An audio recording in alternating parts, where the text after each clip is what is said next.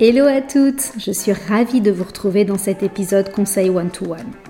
Dans ce type d'épisode, je fais de mon mieux pour répondre à l'interrogation que l'une de vous se pose. Alors aujourd'hui, j'accueille Ikram, qui est en train de lancer son activité. Vous pouvez retrouver son compte Instagram sur le nom de Black Turtle Interiors. Alors Ikram, comme nous toutes en fait, doit faire face à un méchant syndrome de l'imposteur. Et elle me demande quelle stratégie je pourrais lui conseiller pour y faire face et venir dégommer ce syndrome de l'imposteur. Alors on va parler de prendre conscience de ses talents, de ses réussites et d'un fake it until you make it. Vous comprendrez plus tard. Mais en attendant, je vous laisse découvrir ma discussion avec Ikram. Bonne écoute Bonjour Ikram, je suis ravie de t'accueillir dans ce podcast. Bonjour à toi. Tu es ma deuxième invitée au niveau des, questions, donc ça me fait super plaisir euh, de parler avec toi ce matin. Euh, bah écoute, ce que je te propose, c'est de te présenter et puis bah, de nous poser ta question, puis après on échangera euh, toutes les deux, voir si je réussis à t'aider.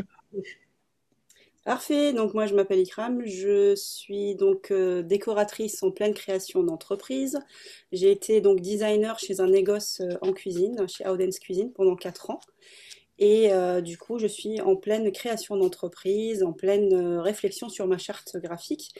Et euh, j'ai une question concernant du coup le syndrome de l'imposteur. Donc ma question est la suivante. Donc comment, comment du coup surmonter cette, ce syndrome? Et toi qui as une expérience de 10 ans justement dans, dans ce domaine-là, est-ce que tu aurais des, des, astuces pour pouvoir pallier à, à tout ça? Oui, c'est un gros sujet, le syndrome de l'imposteur. Hein. Alors déjà, je vais quand même commencer par te dire que tu n'es pas la seule à ressentir ça. Euh, moi, je l'ai ressenti plein de fois euh, aussi. Et puis, euh, je, pense que c'est vraiment inévitable de, passer par là. donc, c'est pas, c'est pas un problème en soi, c'est pas un manque de confiance intrinsèque. Je pense que c'est vraiment normal quand on switch d'un métier à un autre, de vraiment passer par cette étape. Donc voilà, je trouvais important déjà de démarrer avec ça. Euh, tu n'as pas un problème. c'est euh, évidemment euh, complètement normal. je trouve que la société nous fait pas trop de cadeaux en plus. on est, la reconversion n'est pas toujours bien accueillie. On a des petites remarques, pas toujours sympathiques ou bienveillantes aussi. Et, ça nous ça nous aide pas non plus à surmonter tout ça. Donc euh, donc voilà. Euh, écoute, j'avais oui, j'aurais éventuellement quelques conseils, quelques réflexions peut-être à, à t'apporter pour réfléchir, pour euh, pour dépasser tout doucement ce syndrome. Déjà, mon premier conseil, ça serait de te dire, bah, en fait, tu démarres pas de zéro non plus. Parce que souvent, le problème quand on se reconvertit, c'est qu'on croit qu'on démarre de zéro. Mais tu démarres pas de zéro, tu as forcément des forces et euh, tu as forcément déjà des talents en toi, et notamment par ton ancien métier. En fait, si tu y réfléchis, tu as forcément des acquis. Euh, oui, tu travailles dans les cuisines, hein, c'est ça que, tu ça, disais. Oui, c'est ça. J'étais designer de cuisine. Ouais. Donc forcément, tu as déjà géré euh, des projets, tu as déjà géré des contraintes clients, tu as déjà un côté esthétique en toi très fort. Donc en fait, mon conseil, mon premier conseil, ça serait fais une liste de tous tes talents que tu as avant même de démarrer ton activité de décoratrice intérieure. Et surtout, voilà, prends-en bien conscience. Et je trouve que, voilà, en fait, souvent on croit euh, qu'on démarre de zéro, mais voilà, on démarre de zéro à la rigueur quand on quitte l'université où on a zéro expérience professionnelle, mais ce n'est pas ton cas aujourd'hui. Et même, euh, tu vois, même si, euh, admettons que tu étais comptable bah, c'est pareil, comptable, tu as quand même des acquis. Tu as, appris une certaine rigueur. Euh, en fait, je pense que pour chaque métier, avant de devenir décoratrice, on a toujours des forces qui sont transférables après dans notre activité de décoratrice. Des forces qui sont aussi transférables pour être chef d'entreprise, par exemple. Quand tu es chef d'entreprise, il bah, faut être hyper rigoureux, il faut être carré, et une comptable serait très armée pour gérer ça. Toi, à l'inverse, effectivement, si tu as conçu des cuisines, tu as forcément des acquis qui seront transférables. Tout n'est pas nouveau pour toi. Oui, c'est le fait de se de, d'être professionnel euh, qui, euh, qui est un petit peu, qui nous fait un peu paniquer, c'est de se mettre dans cette casquette de euh, voilà, je gère tout et avoir peur peut-être de faire des bêtises qui surtout, je pense, nous posent problème. en tant que décoratrice quand on débute. C'est le fait de se dire est-ce que je vais pas faire des boulettes C'est surtout ça en fait qui, qui nous inquiète en tant que décoratrice quand on débute. Je pense, je pense que des boulettes, t'en feras. C'est inévitable. Mm. Et je pense que bah, justement, c'est accepter d'en faire. Et ce que je dis toujours, euh, enfin, on fait de la déco, on ne sauve pas des vies. Globalement, le chirurgien cardiaque, c'est vrai que s'il fait une boulette, c'est un petit peu plus embêtant. Oui. nous en déco, euh, ça serait quoi une boulette Tu vois, ça serait se tromper sur la couleur d'une peinture, ça serait commander un mauvais tissu pour des rideaux, ça serait, enfin, globalement, il n'y aura jamais mort d'homme. Et la seule conséquence que tu pourrais avoir, et ça m'est arrivé hein, de faire des erreurs de commande, hein, ça m'est arrivé de recevoir un papier peint et je m'étais planté dans la référence, donc forcément mauvais rouleau de papier peint. La seule conséquence, c'est qu'il faut que tu en repayes un nouveau. Oui, c'est ça. Tu vois Et donc, ça fait mal au cœur hein, de, se dire qu'on a perdu quelques centaines d'euros euh, pour une bêtise de notre part, mais, mais ça fait partie du jeu. Et je me dis, à un moment, ça sert à rien de s'auto-flageller. Euh, les boulettes, on en fait, mais, mais dans tous nos métiers d'ailleurs. Enfin, je veux dire, qui peut prétendre n'avoir jamais fait d'erreur? L'erreur est parfaitement humaine. Euh, on n'est pas des robots, on n'est pas des machines. On a nos états d'âme, on a nos moments de fatigue, on a nos inattentions et tout ça. On en fait tous. C'est obligatoire. Et donc, juste accepter aussi. Euh, tu vois, il y a une question aussi que j'aime bien des fois poser c'est quoi le pire scénario qui puisse arriver? Si tu fais une erreur Enfin, et en fait, quand on y pense, bah, y a... c'est pas, c'est rarement si grave que ça. Oui, tu auras peut-être à gérer un client qui sera un petit peu pas content et un petit peu agacé par une erreur, mais bon, bien souvent. Que ça ne joue pas sur la réputation, parce que j'ai peur que le bouche à oreille fasse son effet inverse en fait. Ouais, alors c'est vrai qu'on dit toujours que les, les, les, retours négatifs vont beaucoup plus vite que le positif, mais écoute, sincèrement, dans mon expérience, euh, enfin, les clients sont quand même assez sont bienveillants dans la grande, grande, grande majorité. On enfin, au cours d'une carrière, on tombe toujours, euh, je dis toujours, j'avais, au début, moins maintenant, mais au début, j'ai toujours que j'avais un client pénible ou désagréable ou malhonnête ou tout ce qu'on veut par an. Euh, finalement, c'est, très loin d'être la majorité. Et, oui, les gens, les gens sont parfois très exigeants, trop exigeants. Et euh, mais, non, enfin, je veux dire, quand tu as, instauré une relation euh, de confiance, etc., les clients acceptent bien volontiers l'erreur, surtout si tu la répares. Parce qu'en fait, c'est souvent, je me dis, qu'est-ce qu'est être une bonne décoratrice C'est pas ne jamais avoir de problème et ne jamais faire d'erreur, c'est savoir gérer les problèmes. Oui, tout à fait. Parce que lors d'une vie, même dans un, dans un dans, sur chantier, il y aura des problèmes, il y aura des erreurs. Et c'est comme ça aussi qu'on voit les bons artisans. C'est ceux qui savent gérer les problèmes. Mm. Pas ceux qui n'en font, qui n'ont jamais de problème, parce que c'est impossible et ça n'existe pas. Donc en fait, c'est plus notre capacité à anticiper, à gérer les problèmes qui fait qu'on est une bonne décoratrice. Et ça, les clients, ils sont hyper sensibles. Les clients sentent que tu vas te démener pour soit réparer ta propre erreur, soit résoudre un problème qui survient au cours d'un projet. Oui, d'accord. Et donc, sincèrement, enfin, ils sont très sensibles à l'énergie que tu déploies pour leur projet et pour leur bien-être. Donc, rassure-toi là-dessus. Voilà. Tu feras des boulettes, c'est obligatoire. Mais comme tu vas chercher à les réparer, euh, tu vas accepter d'avoir eu tort. Enfin, toi, il n'y a rien de pire aussi qu'une décoratrice qui refuserait euh, d'endosser la responsabilité. Oui à à partir du moment où tu fais un mea culpa en disant effectivement, euh, bah, je reconnais, je me suis trompée dans, la commande, je recommande ça au plus vite. Voilà, je, tu peux faire un petit geste d'une façon ou d'une autre si vraiment le client. Mais bien souvent, ça se passe super. Quoi. Ouais, une faute avouée est à moitié pardonnée, on dit. Ouais, c'est ça. il faut, faut, voilà, moi, je, enfin, spontanément, faut pas accorder des mauvaises intentions aux gens non plus. Dans la très très grande majorité des cas, ça se passe super bien. Enfin, Mais toi, si tu ne sens pas un client, tu travailles quand même avec ou est-ce que tu y vas au feeling du coup? Hmm, Quand je ne sens pas un client, en général, j'essaye de ne pas voir le projet. D'accord. Ok, c'est un peu ce que disent la plupart des décoratrices du coup. Euh, c'est travail au feeling en fait. Ouais, voilà. Et je pense que notre intuition. Problème notre intuition est toujours la meilleure. Euh, bon, après, euh, c'est un, peu, un peu plus compliqué que ça, hein, parce que quand on se lance, on est quand même euh, on est très en demande de projet. déjà, il faut quand même payer les factures à la fin du mois. Et puis, bah, on, a, on a une soif de, nouveaux projets. Donc, ça m'est arrivé d'accepter des projets que je ne sentais pas au départ parce que, parce que je voulais juste bosser, tout simplement, en début. C'est plus sur la fin où voilà, j'avais pris une confiance en moi qui était suffisamment importante. Et puis financièrement, ça se passait suffisamment bien pour que je puisse me permettre de refuser des projets. Mais les clients imbuvables qui vont kikiner tout le temps, tu les, tu les sens très très vite.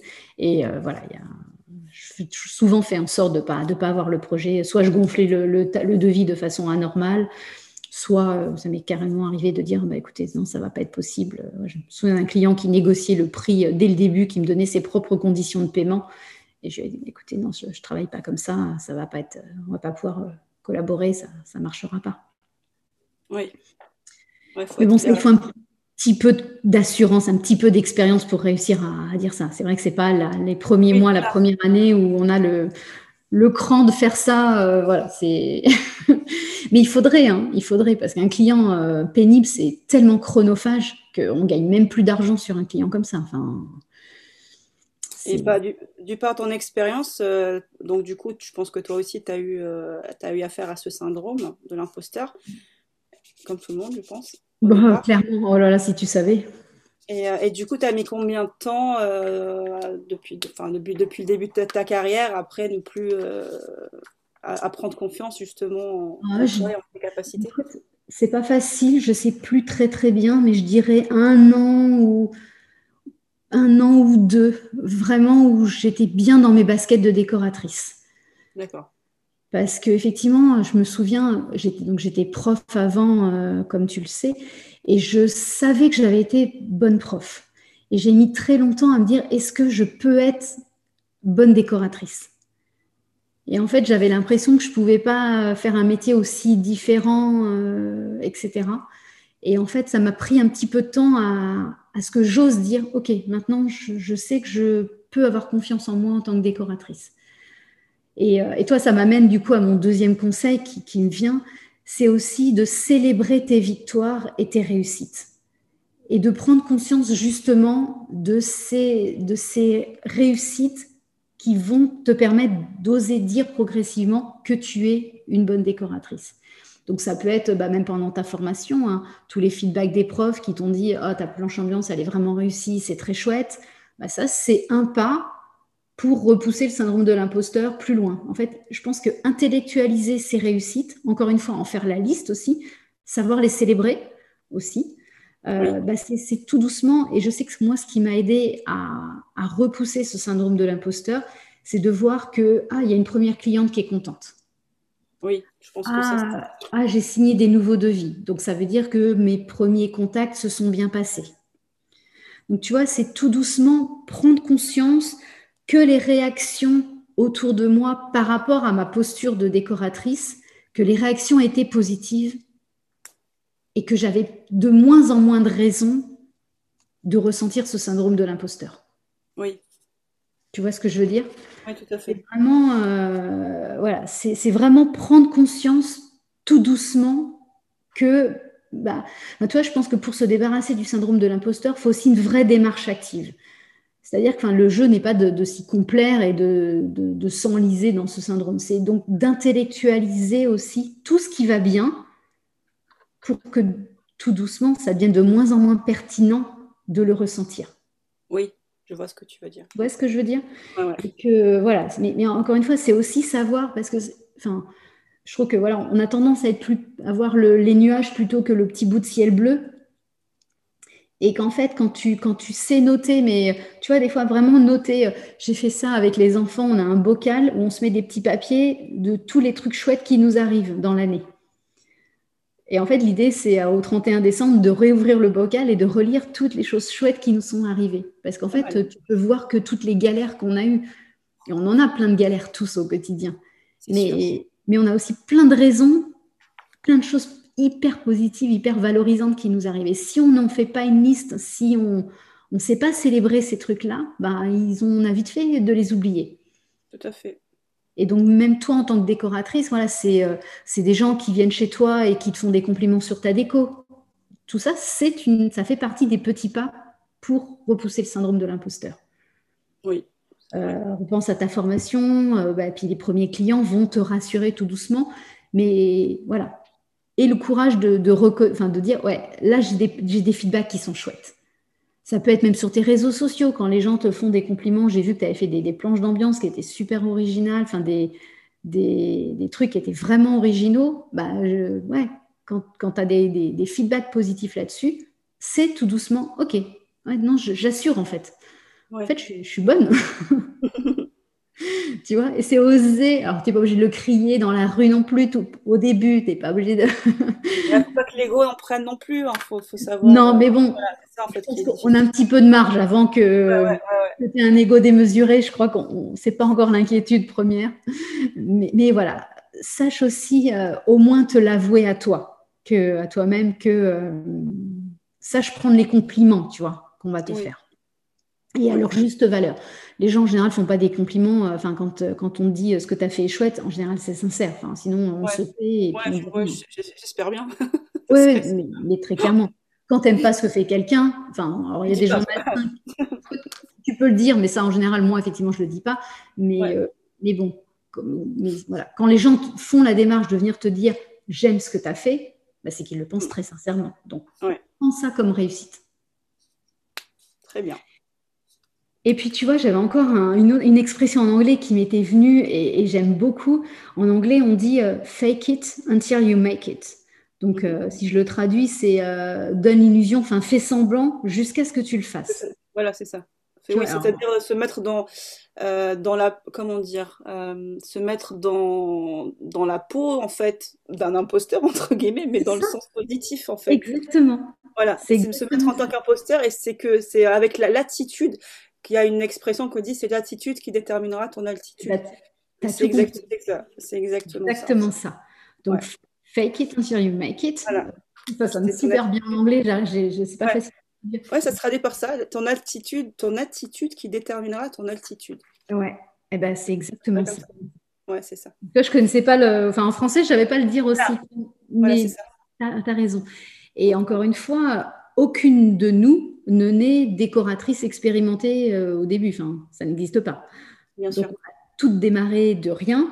Et, euh, donc voilà, il y a plein de choses qu'on a fait dans la vie sans savoir. Enfin, quand on a chaussé des skis la première fois, euh, on ne savait pas skier, mais on l'a fait quand même. Donc voilà, joue. Enfin voilà. C'est en faisant qu'on apprend. Il faut accepter de, de, ouais, comme tu dis, faire un peu semblant de de, de oui, il y a un côté imposteur un peu au départ, mais, mais c'est pour notre propre bien, quoi. Enfin, donc, euh, ouais, ça me, ça me choque pas. Enfin, de, de, de, jouer ce jeu, ça, ça me semble hyper important, en fait. Bon, ça me stresse un petit peu parce que j'ai pas encore de premier projet, mais euh, je pense que je vais avoir une grosse boule au ventre le jour où j'aurai euh, un vrai projet à gérer, malgré tout. Moi, je pense que c'est naturel, c'est normal. C'est inévitable. C'est inévitable. Tu feras très clairement pas la maline, ça c'est certain. Et là, mais du coup, ne reste pas seul dans ces moments-là. Ouais, il faudrait que je sois entourée de, d'avoir des conseils pour ne rien oublier aussi, pour éviter justement les boulettes dont on parlait tout à l'heure. Être sûr, euh, je sais que moi, quand j'ai démarré, on était tout un, réseau de, copines. alors, on se lançait en même temps, hein, donc on n'était pas plus expérimentées les unes que les autres, mais on se faisait relire nos devis. On se relisait nos devis les unes des autres. Qu'est-ce que tu penses Est-ce que tu penses que j'ai tarifé assez? C'est cohérent? C'est trop? C'est pas assez? Qu'est-ce que tu penses de ma planche d'ambiance? Euh, Tu trouves ça chouette? Mais dis-moi vraiment. Et on se faisait des feedbacks, des critiques, mais constructive, alors en positif ou en négatif, mais c'était hyper constructif. Et le fait que les copines d'éco avaient validé les, le devis, avaient validé le, les planches d'ambiance, bah, ça rassurait, ça donnait des ailes.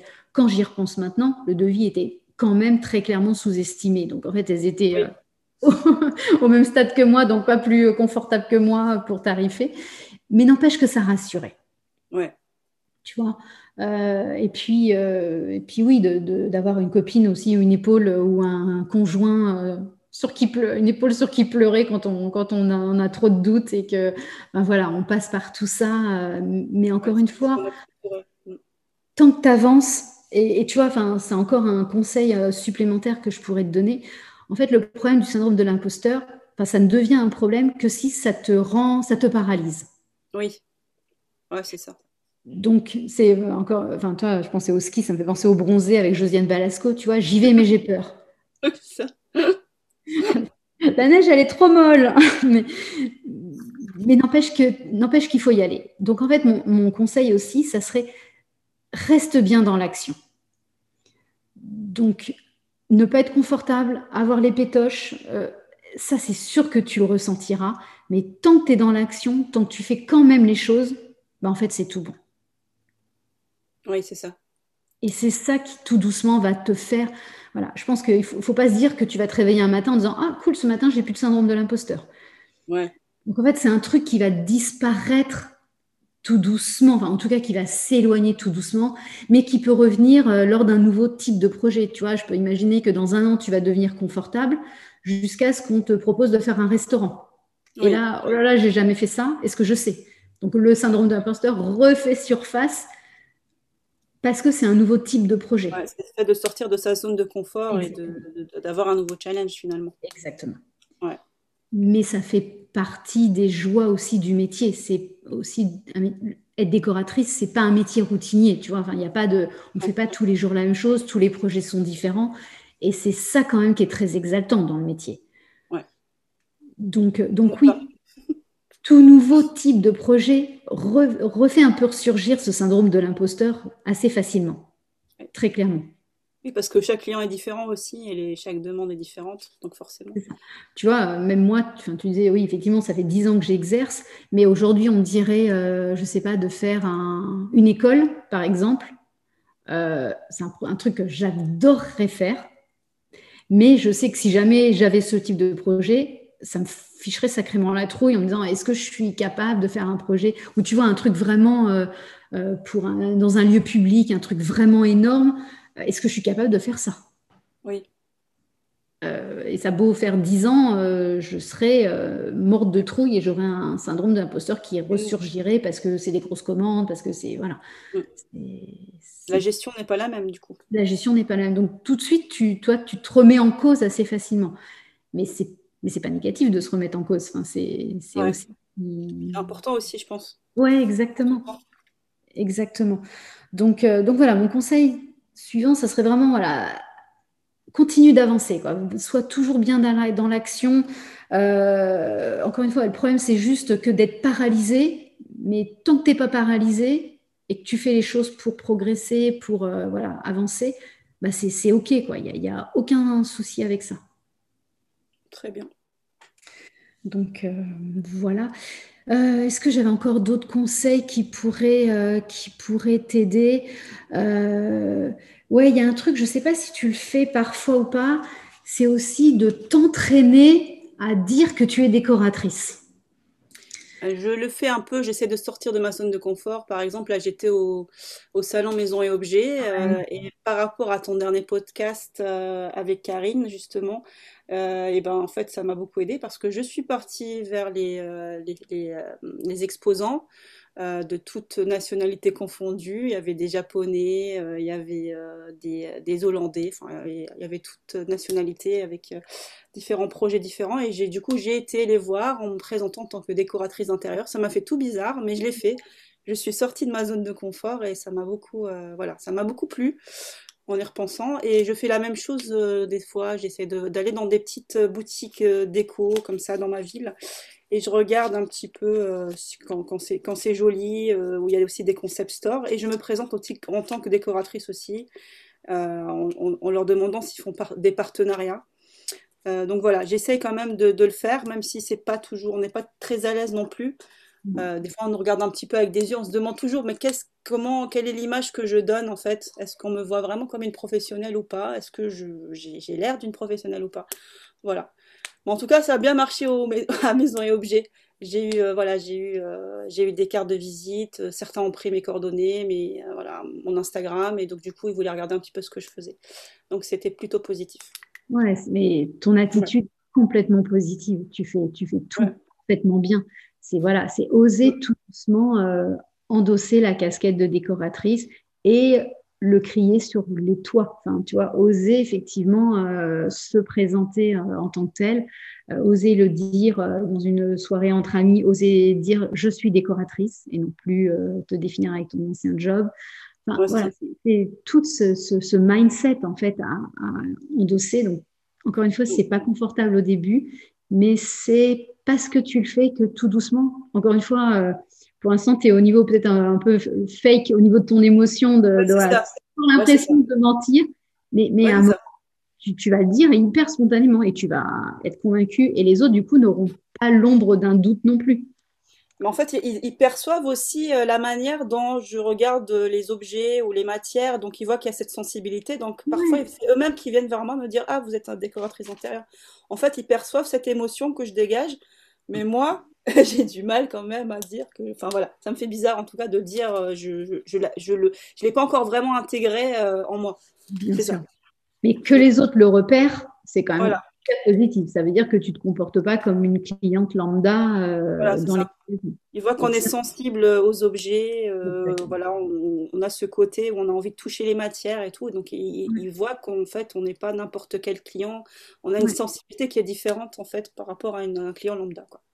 Bah, tu vois, le fait que tu intellectualises ça, c'est mm. super chouette. Que tu te rendes compte que tu envoies déjà un message de posture de décoratrice. Oui. Donc, donc là, tu es tout doucement, rien qu'en disant ces paroles-là, tu es tout doucement en train de repousser ton syndrome de l'imposteur. C'est pas mal. non, mais c'est vrai. Et encore une fois, je pense qu'il faut accepter que ça va se faire par petits pas, tu vois encore une fois, tu vas pas te réveiller euh, dans trois mois un matin. Euh, enfin, c'est vraiment, c'est un truc qui disparaît progressivement par tes réussites successives. Donc évidemment, le premier client va être hyper important. Ça, c'est sûr. Le premier projet va être. On l'oublie pas celui-là. ouais, ah bah non, on l'oublie pas, non, ça c'est sûr. Le premier devis signé, le premier projet. Euh, mais tu peux aussi t'entraîner même chez des amis, tu vois, qui vont, qui vont aussi te permettre d'avoir un premier projet valorisant. Enfin, toi, euh, ça, peut, ça peut être ça aussi. C'est une façon aussi de, repousser le syndrome de l'imposteur, de faire aussi un vrai projet, même s'il n'était pas payé avec euh, une amie. Mais c'est quand même, ou une connaissance, même si c'est pas forcément euh, une amie, mais c'est des choses qui aident à repousser le syndrome. Tout doucement, tu vas avoir des preuves par A plus B que ouais, tu, tu gères, c'est bien. Oui. Donc, euh... ça vienne vite. oui, bah, c'est vrai que le problème, c'est qu'on est toujours impatient. On a toujours envie. Euh... Ouais, savoure aussi le, le, chemin, tu vois. Enfin, c'est. Toi, par expérience, c'est vrai que je regarde quand je me, je me souviens de la moi d'il y a dix ans. Enfin, je suis. C'est assez mignon, en fait, de. Enfin, je, pose un regard assez bienveillant sur la moi d'il y a dix ans qui doutait et qui, et qui faisait des trucs pas terribles euh, parfois. Mais en même temps, je me dis, oh là là, tout le chemin que j'ai fait, enfin, tu vois, c'est après, tu, tu, tu savoures l'évolution. Tu... Prend du recul, c'est en prenant du recul qu'on se rend compte en fait que. Ouais, l'inconfort fait, partie, fait partie du challenge. C'est pas facile, hein, euh, très loin de là mais, euh, mais on s'en souvient avec, euh, avec assez d'émotion plus tard aussi. Donc, donc voilà, non, non. J'espère avoir une, une, carrière aussi, aussi longue que la tienne. Bien sûr, évidemment. Mais c'est vrai qu'il faut, être patient. Et c'est pas toujours facile. On on n'aime pas ces moments d'inconfort, de doute, c'est certain. Hein. C'est bien, bien normal, bien humain. Donc, donc voilà, écoute, euh, c'est un peu tout ce que je crois que j'avais en tête. Est-ce que tu as encore des questions qui te viennent ou pas? Non, là du coup, non, pas du tout. Euh, je pense qu'on t'a répondu, ça a été assez clair, tu as répondu à toutes les questions que j'avais en tête. Et mm. du coup, euh, ça m'a fait du bien ce podcast. ça m'a redonné un petit peu voilà, du positif pour la suite. En tout cas, voilà. Pour moi, c'était. Fais taire en toi les petites voix rabat-joie, tu vois, qui, qui t'incite à être parfaite dès le début, qui euh, on a tous ces, petites voix qui nous saoulent et qui euh, voilà qui sont pas toujours euh, très bienveillantes. On n'est pas toujours très bienveillant avec nous-mêmes. Enfin, on dirait pas le quart de la moitié à une amie de ce qu'on se dit à soi-même. Donc voilà, n'hésite pas. à les faire taire euh, autant que, autant que possible. Euh, voilà. Tu fais les choses super bien. Enfin, c'est, il n'y a aucune raison. Enfin, sois fier de ton parcours, sois fier déjà, déjà de tout ce que tu as fait. Euh, encore même la maison objet, toutes les petites étapes. Enfin, sois fier de toi et puis voilà, fais taire les, les voix trop exigeantes qui mettent beaucoup trop de pression alors que c'est bien normal que ça soit pas ça dès le début. Bah écoute, euh, on va s'arrêter là, du coup, si c'est ça va pour toi. C'est parfait, merci beaucoup Caroline en tout cas. Bah, écoute, avec très grand plaisir. Et puis bah, tu me tiens au courant euh, des prochaines victoires. Oui, pas de souci. Merci beaucoup à toi. À très bientôt. À très bientôt, au revoir. Si tu entends ce message, c'est que tu as écouté l'épisode jusqu'au bout. Et donc je me dis que ça a dû te plaire. Alors si tu veux me soutenir, laisse-moi un petit commentaire et des étoiles. Ça va vraiment m'aider à faire connaître ce podcast au plus grand nombre. Un énorme merci d'avance.